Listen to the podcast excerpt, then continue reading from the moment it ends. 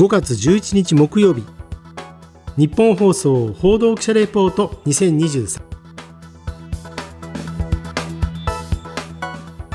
日本放送の遠藤達也です。日本放送報道記者レポート2023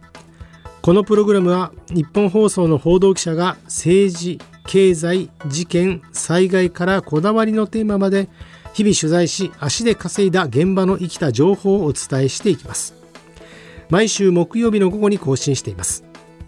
今回はアイドルデビュー現場体験レポートというテーマでお伝えしてまいります。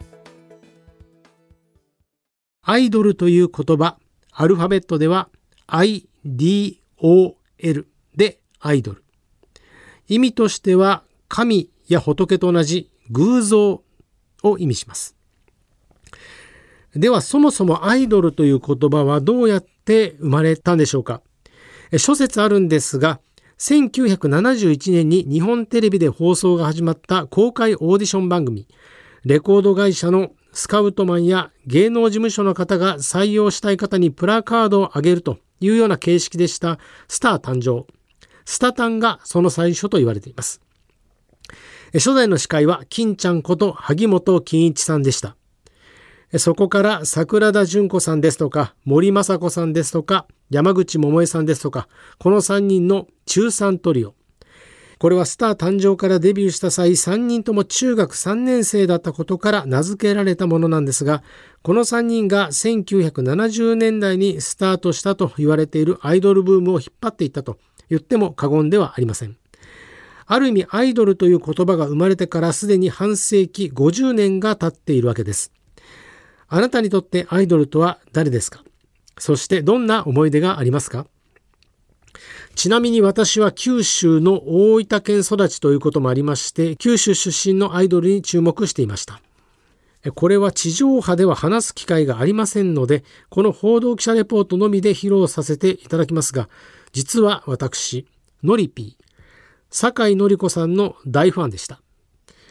1986年の中学時代から1990年に高校を卒業するくらいの頃はファンクラブに入っておりましたし、修学旅行で東京に来た際には当時流行っていた原宿の竹下通りにあるアイドルショップをはしごしておりました。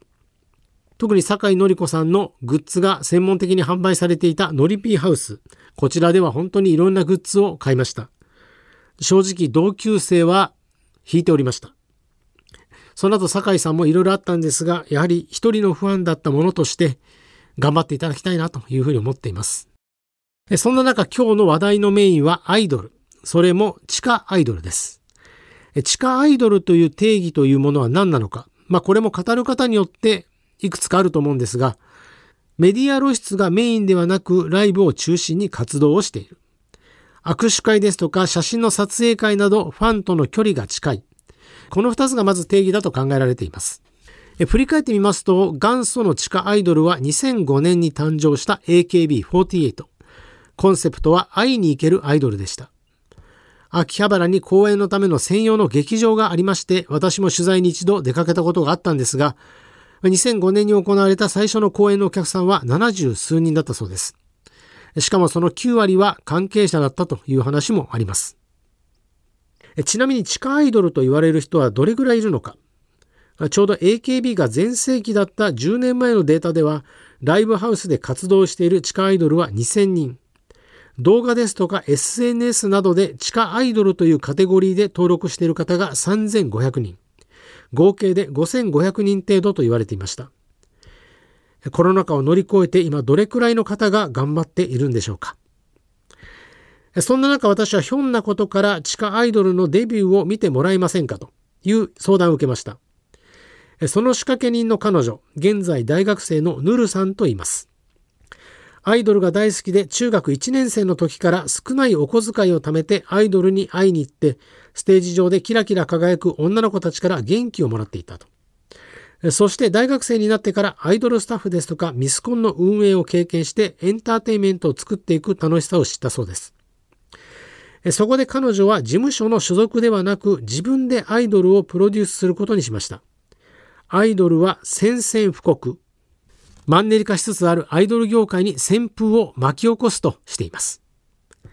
そのアイドルユニットの名前はフルチューン。フルチューンと言います。八神のんさん、アメリアタさん、ウサナさんの3人の女性で構成されています。そのコンセプトは忘れられない女の子。まず4月30日に行われたデビューライブ直前に3人に思いを聞きました。あの小学生の頃から AKB48 さんだったりとかあとはまあ K-POP アイドルの方だったりとかずっと好きだったからなんかアイドルとかそういう踊って歌う方ってかっこいいなとかやっぱ憧れがずっとあってデビューライブ当日迎えてこれからファンの皆様を目にするんですけど最後笑って終われたらなと思います。やっぱりそのずっとアイドルへの憧れでは自分自身ありましたしプロデューサーがこのグループを作りたいと思った理念というか思いみたいなのをすごく共感したしっていうところですかね。まあでも結構楽しかったので本当に良かったなと思います。若いうちにしかできないから入ってみました。完璧にできることが全てじゃないと思ってるんですね。私は。ダンスが下手でも歌が下手でも表情が良かったら見に来てる人も楽しいなっていう気分にもなるし笑ってれば自然と楽しくなるから踊ってる側も。そういうところがすごいなんだろうプロ意識とかプロだなと思います私は。チームリーダーである八神のんさんは現在20歳服飾の学校に通っていて今の自分にふさわしいものでおしゃれをするという信念を持っているそうですアメリアタさんも現在20歳、20歳です。ピアノ、バイオリン、声楽など音楽の才能に長ける一方、自分の興味あるものに果敢に挑戦していく姿はまるで戦士のようであると。そして、宇佐奈さんも現在20歳、20歳です。絵を描いたり小説を書いたりすることが大好きで、現在の若者の持つ筆舌しがたい感情をうまく言葉にする才能があるそうです。こちらは彼女たちのホームページ等々で掲載されています。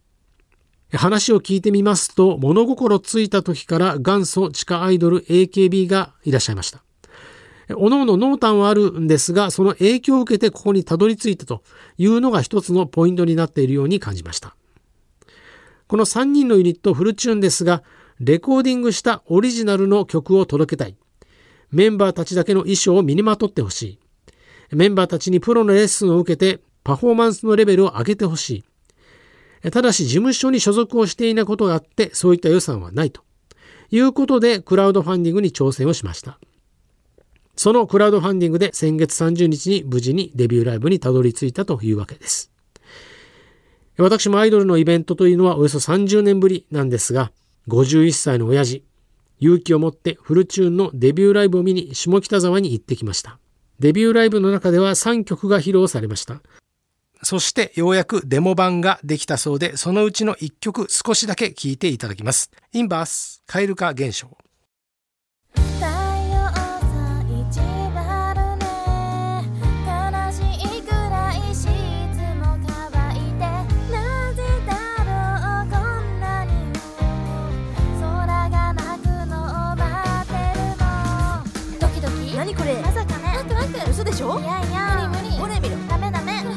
わそわキュンキュンバクバクキュンキュン。ふわふわふわふわもしかして池の周りずっとお散歩してたのバレちゃったかなどうしよう。どうしよう。どうしよう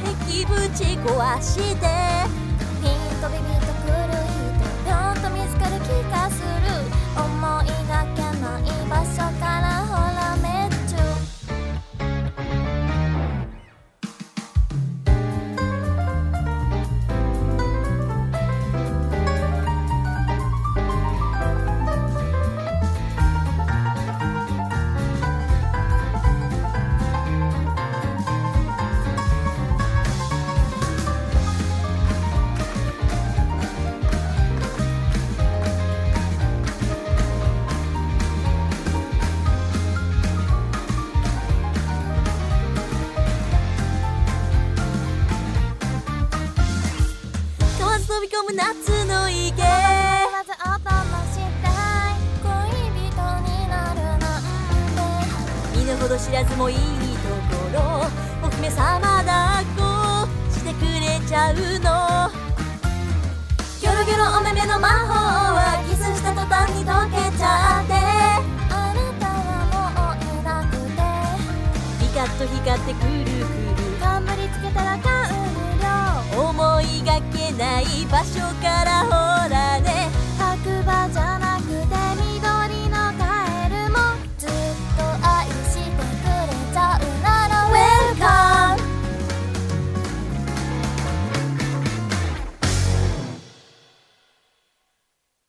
ちなみにこの曲はあくまでもデモの段階です。6月7日に正式な音で各種サブスクに配信される予定です。まずは検索してみてください。ツイッターが一番わかりやすいかと思いますし、最新情報が出ております。アットマークフルチューンアンダーバー。アットマークフルチューンアンダーバー。アットマーク FULL TUNE アンダーバーとなっています。ぜひツイッターから検索してみてください。そして曲もよろしければ聴いてみてください。ちなみに下北沢の会場には老若男女およそ70人の方が参加されていました。女性は20代の方、男性も20代の方が多かったんですけれども、中には40代前後と思われる方もいらっしゃいました。参加した方々も初めてのライブということもあって、どう応援したらいいか、どうエールを送ったらいいか、正直言って手探り状態ではありました。3人は初めてのステージを終えて、お客さんに対してこう感想を話してくれています。矢神のんさん、アメリアタさん、うさなさんです。初めてのライブはとても緊張しました、まあ、でもこうやってステージに立って本当に自分はアイドルになったんだな。ってすごく実感が湧くっていうか。私はいつも音楽から元気をもらう側だったけれどその次は私たちには今は自分たちの曲があってそれを皆さんに届けることができます。なのでもしかしたらこの音楽は私が元気をもらっていたのと同じように誰かの元気の源だったりとか心の支えになる時が来るんじゃないかなと私は思ってるので私はそのことが本当に本当に楽しみです俺は結構そのアイドルはずっと好きだったんですよ。それこそま AKB48 グループがずっと好きで、もう渡辺真由ちゃんが本当に大好きで、あ、なんか泣きそうだ。え、なんで？泣くとこじゃないね。そう、俺、俺が中3の時に、最後の総選挙で、あの CD50 枚買って5万円使ったりとか、それぐらい本当に好きで、だからアイドルっていう存在は本当にもう自分を引きつけるものでで、AKB のオーディションも3回受けたことがあります。アイドルへの憧れは多分どこかでずっと拭いきれてなくて、だからこそ、まあ今、俺はここに立ってると思うし、人前に立つことなんて全然慣れてなくて本当に緊張しててガクブレです。アイドルには昔から興味があったんですけど自分が実際にアイドルになるとは思ってませんでした。私はみんなに希望を与えられるようなアイドルになりたいです。私が頑張ってる姿を見て私は頑張ってるから自分も頑張ろうとかそういうふうに思ってもらえるような支え合えるような存在になるのが目標です。決して簡単なことじゃないけど一生懸命頑張るので私と一緒に頑張っていきましょうそして今回のデビューライブに参加したお客さんから3人の方に感想を伺いました。お披露目だったんで、まあ、初々しい部分と、まあ、これから対バンとかいろいろ出てってどんどん成長していくんだろうなって感じでした。今後もなんか結構ちょこちょこ見ていくと思います。グループが始まる初めの一歩をやっぱ見れたので今後ですねすごい楽しみですね。あのメンバーの個性とかそれに合った曲とかもいっぱい出てくると思うのでそれはちょっと期待したいところですね。やっぱり世界観がしっかりあってすごくキラキラ輝いてて、まあ、男性はもちろん女の子からしてもあ可愛いな応援したいっていう風になるのはすごく良かったかなって思いますさらに自分でユニットを作ると取り組んできたプロデューサーのヌルさんにデビューライブを終えての感想を伺いました。やっぱり練習の時よりもメンバーがすごく生き生きとしていてどんどん表情が柔らかくなっていく様子を見るのがちょっと私としてはすごく面白いところだったなと感じました。どうしたら私たちのことを一人でも多くの人が好きになってくれるのかっていうのを意識しながら常に対バンに出場するっていうことを、まあ、今はすごい一番大切にしています。プロデューサーとしての最終目標。豊洲ピット1000人2000人ぐらい入る箱なんですけどもうそこに立てたらもう夢のようだなとは思ってますね最後に3人にとって将来の夢について聞きました。八神のんさん、アメリアタさん、宇佐奈さんです。まだ早いかもしれないけど、やるからには全然上目指したいので、武道館とかドームは行けたらいいなと思います。一応一つの目標は TIF に出たいっていうのがあります。はい。どうなんですかね。でも頑張ればみたいな感じですやっぱり人の役に立ったりとか笑顔にできる将来になりたいなと思ってます。私はもうみんなに人の役に立ちたいとかちゃんと言葉にしてるから言葉にすると本当に夢って叶うんですよ。だから私はもうちゃんと言葉に出してるから絶対に叶うと思います。話の中に TIF に出ることが目標という部分がありましたけれども TIF というのは何かというと日本最大級のアイドルイベント。東京アイドルフェスティバルのことです。来場者はコロナ前の2019年には8万8000人。出演したアイドルも200組を超えているといった大きなイベントです。アイドルの市場規模は新型コロナウイルスの影響で落ち込んだ時期はあったものの1500億円規模とまた少しずつ上昇傾向にあるそうです。